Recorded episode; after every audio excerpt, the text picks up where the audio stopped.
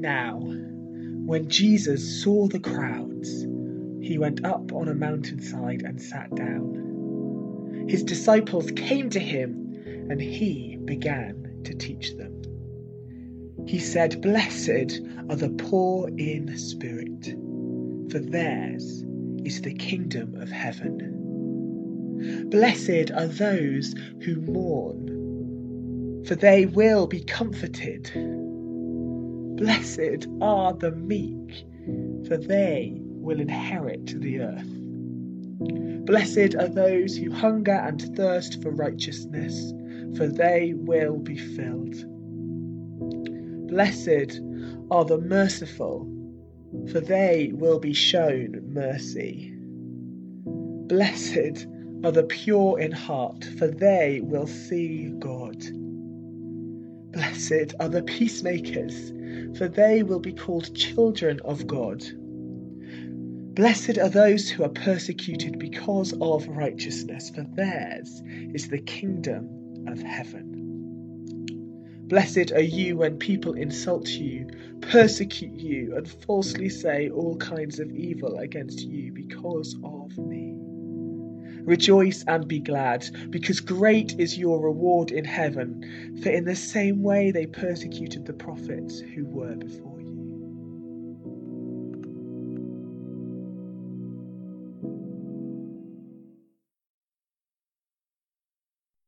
And Nigel's going to come and bring our reading from Luke 21.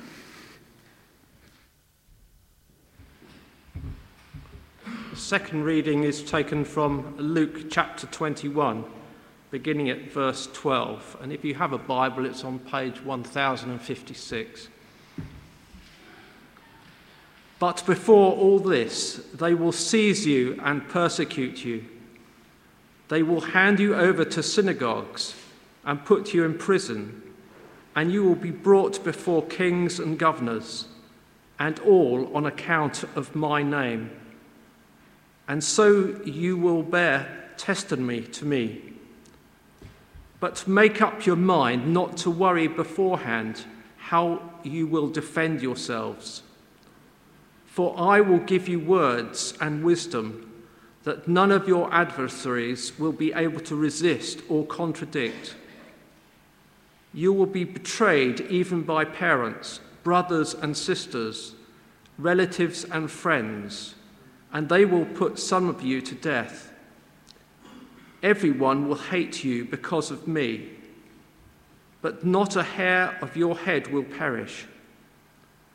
Stand firm, and you will win life. This is the word of the Lord. Thank you very much, Nigel. Uh, we're going to do things slightly differently tonight. Uh, so I'm going to speak for a little bit. Uh, last week, I met Mike, uh, who comes to our church, uh, and I'm going to interview him because he is an expert in this field and is leading a charity that is doing amazing things uh, with the church across the world. Then we're going to finish and then we're going to do our response in a tiny bit of a different way uh, using the cards that you should have all received uh, when you came in. But that, we'll do that in a second. Uh, Richard, if we could have the first slide, please. Uh, I, I went around TripAdvisor the other day and I managed to find uh, some of the more ridiculous comments uh, on. You don't have to look very hard, clearly. And, um, and these show that when British people go on holiday, our expectations are often uh, pretty wacky. And so this is just a little insight into that. Uh, the first person wrote, uh, The beach was simply too sandy. Uh, next one said, We bought Ray-Ban sunglasses for five euros from a street trader, only to find out they were fake. Uh, next one said, it took, us, it took us nine hours to fly home from Jamaica to England. It only took the Americans three hours to get back to America. It's not fair. It's one of my favorites. My fiance and I booked a twin bedded room, but we were placed in a double bedded room. We now hold you responsible for the fact that I am pregnant.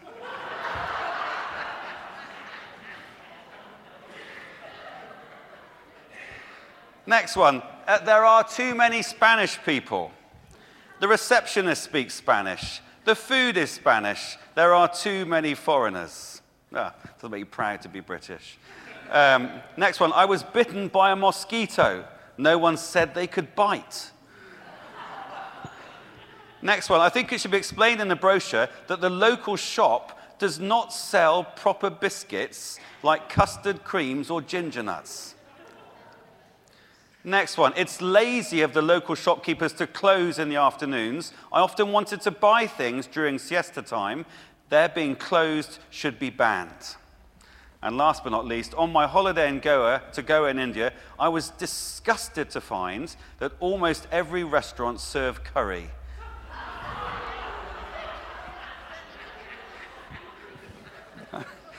Oh dear. Um, it may be, uh, you may have put some of those on, on TripAdvisor yourself. Um, it, it may be that, that the spirit of those uh, comments are strangely familiar to you as a reader of the New Testament. Many people, whether they've been Christians for a short time or a long time, have a sense of disappointment with the experience of being a Christian. And we assume that is because God or the church has let us down, uh, that somehow uh, we've been diddled or someone's uh, pulled a fast one on us. But it may be our expectations were way off in the first place. Now, you might wish that the Beatitudes of Jesus that we've been looking at over these last weeks, you may wish they ended in a better place than blessed are the persecuted because of righteousness, for theirs is the kingdom of heaven. You might well wish that it ended somewhere else, that was a lot more to do with uh, joy or peace or good relationships or seeing the glory of God. But what does Jesus do? He ends these amazing, powerful, potent little dynamites of uh, sayings with saying, Blessed are those who are persecuted. You might wish that the Beatitudes don't end uh, so miserably. But he says it because he expects suffering and conflict and people getting angry and people mocking us and people doing worse than that. He expects that to be a normal and a regular part of the Christian life, just as much as mourning, just as much as seeking to keep peace, uh, just as much as hungering and thirsting after righteousness. Have the next slide, uh, Richard. Uh, next one after that, that's great. So, very quickly, who does Jesus say are blessed? In verse 10, he says it's those of us who are persecuted because of righteousness. So it's not persecuted because we're really annoying, or persecuted because we're bigots, or persecuted because we have really judgmental problems with people. It's people who are persecuted because of righteousness, or persecuted because of what we do in the name of Jesus. So he's saying that there will be times when our following Jesus angers other people, frustrates them, challenges them, or undermines them. That might be on a one to one basis, or it might be the wider society having problems with us as Christians. A recent report uh, by the guy who's now the Bishop of Truro uh, said this. It said that Christians are the most persecuted religious group in the world. Uh, Richard, go to the next slide, please. I want you to get, here's a number. It's an important number when it comes to understanding the persecution of Christians uh, today. I'm going to give you three choices as to what the number stands for. See if you can work out what it is. So, choice A is that's the number of Christians who are currently in prison for their faith around the world. That's the first one. Uh, secondly, that's the number of Christians who have been arrested for their faith this year.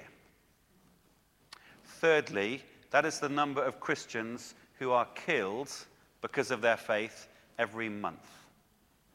So you've got three choices. Is it the number of Christians who are in prison? Okay, is it the number of people who've been arrested this year because of their faith? Is it the number of people who are killed in a month because? Just very quickly, turn to the people around you, see if you can come up with an answer.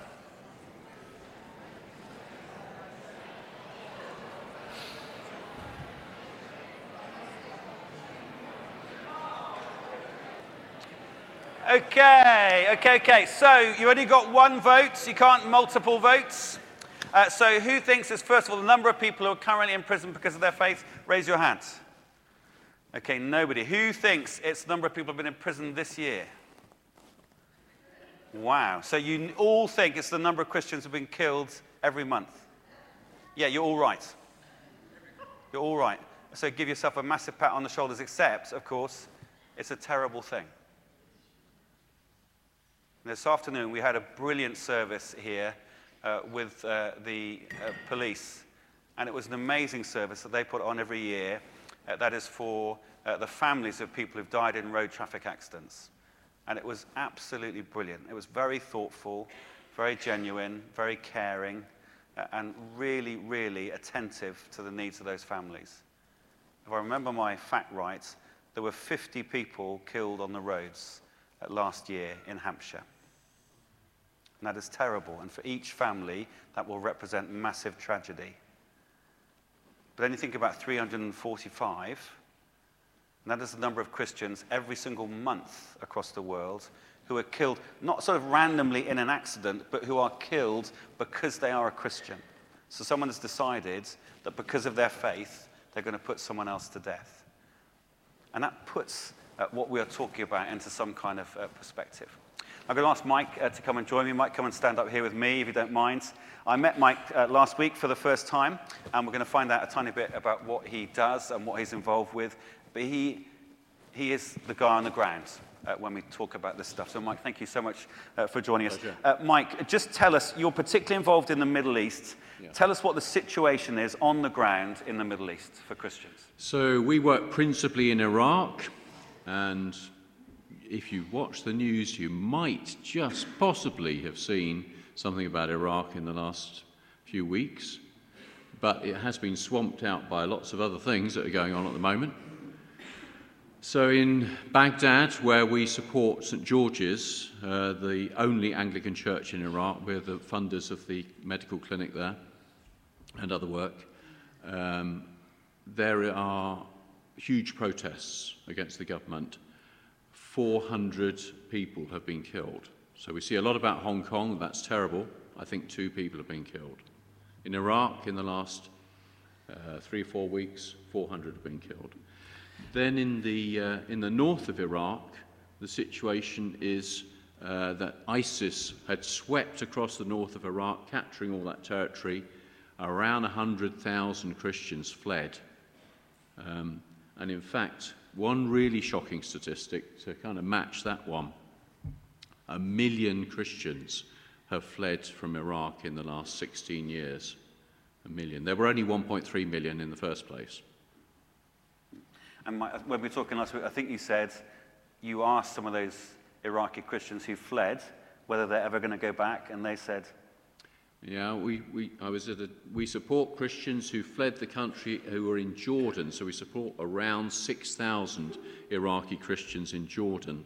And I was at a church there um, last year when I spoke, and I said to people, So, how many people come from Karakosh, which is a, the largest Christian town in the Nineveh plain in the north of Iraq, and they all put their hands up. So I said, We understand things are improving a bit. We're there, we're working there, trying to help.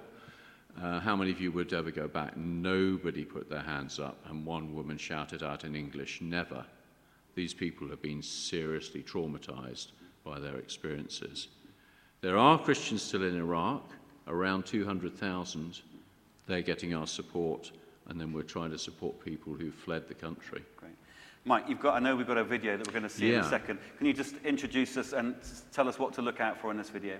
Yeah, so on the 6th of August 2014, so just over five years ago, ISIS, the, this crazy army of Islamist extremists, uh, swept across the north of Iraq. And as I say, about 100,000 Christians fled in the middle of the night on the 6th of August 2014. And this woman that you're going to see on the video in a moment was one of those people. And she has a powerful story that I've met her a number of times. I met her last month again. But this, this is from a couple of years back. So it speaks for itself to some extent, and I'll talk briefly about her, what happened next, and so on afterwards.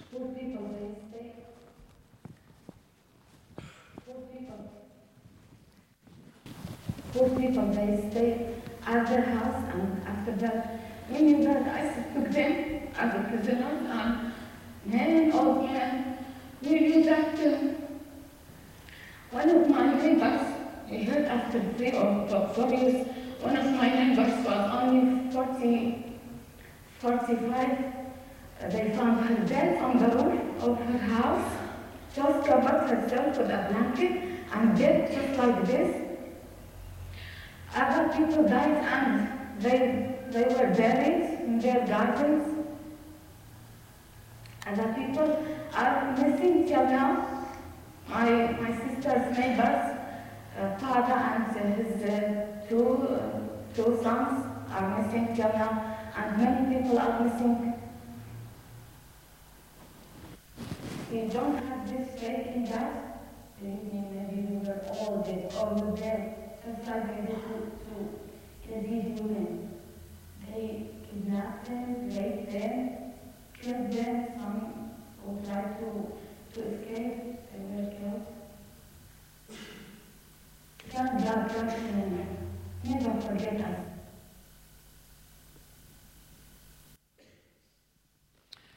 So this is just a tiny snatch of the experience, and I could tell you scores of stories of, of people who experienced that on the 6th of August 2014, fled in the middle of the night. Imagine in, here in Winchester, this crazy army of people who cut people's heads off, throw people off buildings.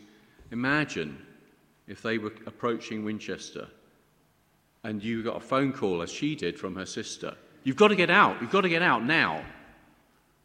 And you leave in the middle of the night with just the clothes on your back. That's what happened to these people. Now, in Nam, the good thing about this, Simon, is that she came to, to, uh, to Jordan eventually. First of all, she went back after ISIS had been pushed back. She went back to her house. Everything had been stolen, everything had been uh, burnt, and there were tunnels. ISIS dug tunnels from people's houses to other houses so that they could defend villages by getting around without people seeing them. She had a massive tunnel in her living room. And she decided to leave for Jordan. But the great thing is, I don't know if we can bring up that first picture. That's what she looked like two years ago. And if you can put the second picture up. And this is her now. And I can tell you the joy that I personally feel of the small part we've played in that, in helping this woman through that incredibly traumatic experience. Our Christian sister that we helped through various things in Jordan, supporting her. She's now volunteering for us and, a, and she's working as an English teacher for us. And so, in a few minutes, it's difficult to explain exactly what has happened, but imagine, as I say, this has happened to you.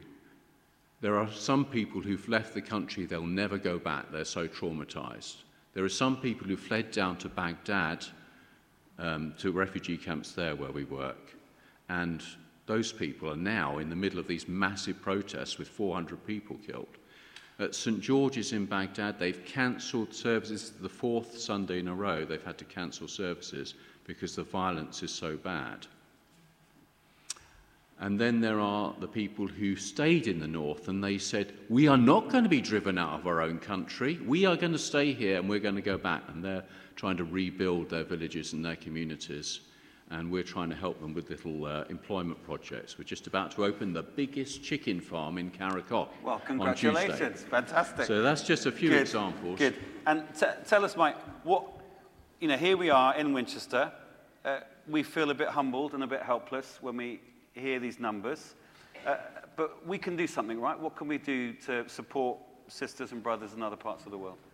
So I will be at the back at the end. I've got loads of leaflets and magazines and so on. You can sign up for our email newsletter. We do a lot of campaigning, Simon. So we were in 10 Downing Street about a, uh, three or four weeks ago, meeting with uh, one of the Prime Minister's top advisors about this situation. I was in the Foreign Office last week with Fayez, the, the priest from Baghdad, meeting with Lord Ahmad, one of the Foreign Office ministers. We are trying to lobby our own government to get them to put pressure on the Iraqi government. So we're trying to do that, but we're trying to practically support people. So you can pray. Yep. That's very important. Pray for all of these things. You can get more information from us. And the, the cards which we gave out, you should have had when you came in. So what we try to do is make a, a communication with the, the people there, the Christians there, either in Baghdad or wherever, and we get these translated into Arabic by one of our team, and then they are sent out. Sometimes we've, we've uh, then uh, sent them out digitally, sometimes we've literally taken them out, and they are a blessing to people. So that's a practical thing. You Great. So, in a sense, when we do that in a, in a moment, we need people to imagine that they're writing to an Iraqi Christian. Yeah. And you can write in English unless your Arabic is good. Uh, and, uh, and then that will be translated. And so an Iraqi Christian will literally will get that message. Yeah, yeah, Great. absolutely. Especially at this time of Christmas coming up. Can I just say one other thing? Of course, of course, yeah. On the front of that, you see that little candle on the front. That is a photograph that, that we took um, in Baghdad, um, out like this, outside St George's Church last year. And do you know what it speaks to me of? That ver- wonderful verse, I think it's in Isaiah a bruised reed he will not break, and a smouldering wick he will not snuff out. And there is Christianity. Christianity's been in Iraq a lot longer than Christianity in England, by the way. Exactly, yeah. It's been there since the beginning when St. Thomas first went there. So we, we pray for that. Pray for the Christians of Iraq and, and support us in any way you can. And also, if you have any influence in this election campaign, maybe bring it up with the prospective candidates. Good call. Um, should we, I think we want to give him a round of applause, don't we? Yeah, yeah, we do. Thank you. Thank you. Thank you so much, Mike. We're going to do that in a second. I just want to, in a sense, uh, conclude uh, looking at that beatitude. Uh, so, Richard, can we go back to my slide number four, please? Which I think says how. That's it. Fantastic. Good. So, Jesus says, Blessed are those who are persecuted because of righteousness, for theirs is the kingdom of heaven. How, how, how can there be blessing in the kind of things that we've just been hearing? Uh, well, maybe it's best to say, how not? I don't think the Bible teaches that when we are persecuted, we are instantly blessed by being delivered from our, from our tormentors or by having them falling down, down on their knees uh, to apologize. It does happen very occasionally, but as we've just heard, many Christians experience persecution as a lasting and a really tough challenge. So, how is the blessing? I think in a number of ways, as far as the New Testament is concerned. Firstly, uh, there is in, in what Christians would call a capacity for joy. In Acts 5, verse 41, this is what we read uh, The apostles left the Sanhedrin rejoicing because they had been counted worthy of suffering disgrace for the name. Let me read that again. They left the Sanhedrin where they'd been given a right telling off and a beating rejoicing because they'd been counted worthy of suffering disgrace for the name.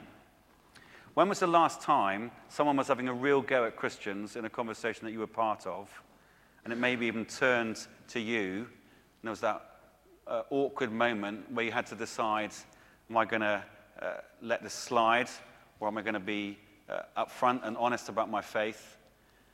Little moments like that. I bet even if you stepped up to the plate, you weren't thinking, I'm so pleased that I have this chance to bear disgrace for the name of Jesus.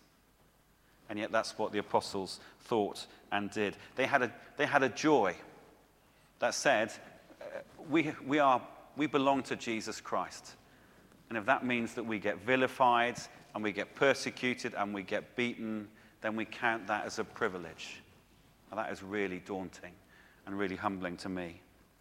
Uh, we know also that there is a greater reward for us as Christians, whatever we lose on this earth, even if that is uh, losing our life. Uh, Paul in 2 Corinthians 4, verse 17, wrote these words. For, this is what he says, and it's difficult to swallow uh, for all of us, uh, particularly if you are new to the faith, but I believe it's absolutely true. Paul said this He said, For our light and momentary troubles are achieving for us an eternal glory that far outweighs them all. This is a man who was beaten, stoned, hounded from town to town, and yet he's willing to stay. I'm going to I'm going to put them in like a pair of scales. I'm going to put the sufferings and the beatings and the vilifications on this side, and I'm going to put the weight of glory and hope of Jesus in this side. I'm just going to see what happens. And that's what happens. The hope of glory always outweighs uh, any temporary suffering uh, that we had. Uh, Richard, next, pl- next slide, please. We finish then with why. Why is there blessing? And why does Jesus end here? I think God blesses those who live his way. That's what the Beatitudes uh, teach at their heart. If we want blessing, then let's live God's way. And part of that is recognizing that if, if you live a beautiful life, and by beautiful, I mean one that is in tune with Jesus, where more and more you're wanting what he wants and you're being who he is. Jesus teaches that if that is the way that we live, some people will not like it. Some people will take exception. Some people will mock. I was running an Alpha course, uh, not my previous church, the one before, uh, we had someone who came on that course. Uh, she was a journalist. And she refused to tell any of her work colleagues or any of her families uh, that she was even coming to church, let alone to the Alpha course, because she knew that the, the barrage of antagonism and teasing and people trying to get under her skin would be so great. It was right at the end of the course that she came in one day and she said, I told uh, my work colleagues that I'm coming to this Alpha course. And we all asked, well, how did it go? Hoping that they'd have all gone, great. But actually, she'd just been made an absolute pillory of in the office. And people were teasing her and mocking her those of us who want to live faithful, Christ honoring lives, both individually and as part of a church and as part of a group of churches, will at time be mocked. We will make people cross. And we have to understand and accept that. But we are in good company. Uh, Jesus says in verse 12, He says, In the same way, they persecuted the prophets. So, actually, if you read the Bible, it is in one sense a history of brave women and brave men who've said, I know what the wider culture is doing, I know what the wider culture is saying, but I'm with God and I'm going to follow his way. It's a classic instance in the Old Testament where Micaiah, who was a prophet, he has to stand alone against 400 other prophets who are all false prophets and are all saying exactly what the king wants to hear. So can you imagine taking on the whole of this room plus more in an argument? And Micaiah was the only person who stood up for God at that moment. And that's how it is sometimes uh, for Christians.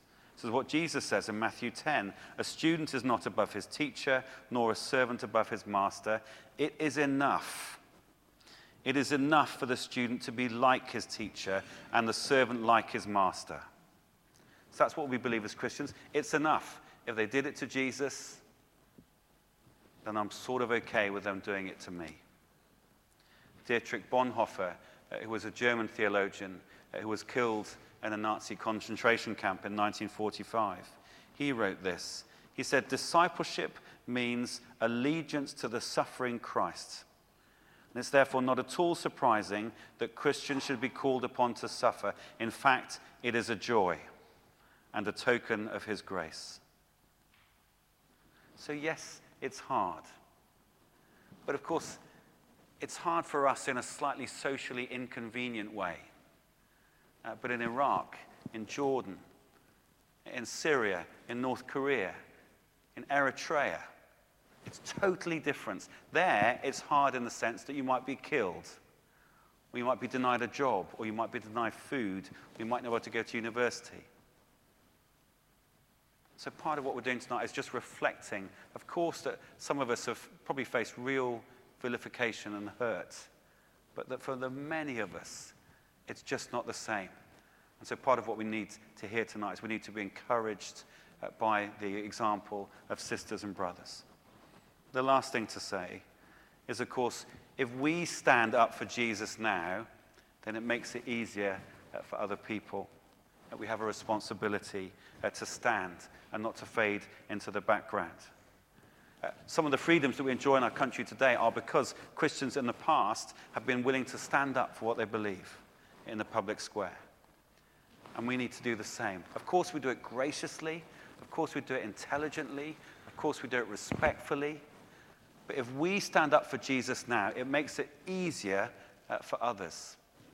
If you go to the Hoover Dam uh, in America on the Colorado River, which is a massive great dam uh, that was built, and there was considerable loss of life when it, was built, when it was built. And there's a plaque next to the names of the people that died, and the plaque simply says, These people died that the desert might rejoice and blossom as the rose. And in God's economy, that is a deeper truth that we see time and time again. In the New Testament, when the church was persecuted, when Stephen, who was the first Christian uh, to be killed after Jesus, when he was killed, that was all looking dreadful. What happened? Christians were forced to scarper out of Jerusalem. And as they scarpered out of Jerusalem, they took good news with them. And the church started to grow in other parts of the world.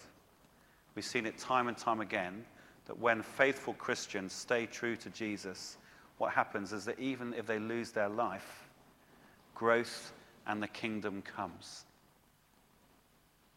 Now, what we'd like to do now is just have a little time. There are some pens here at the front if you haven't got a pen with you.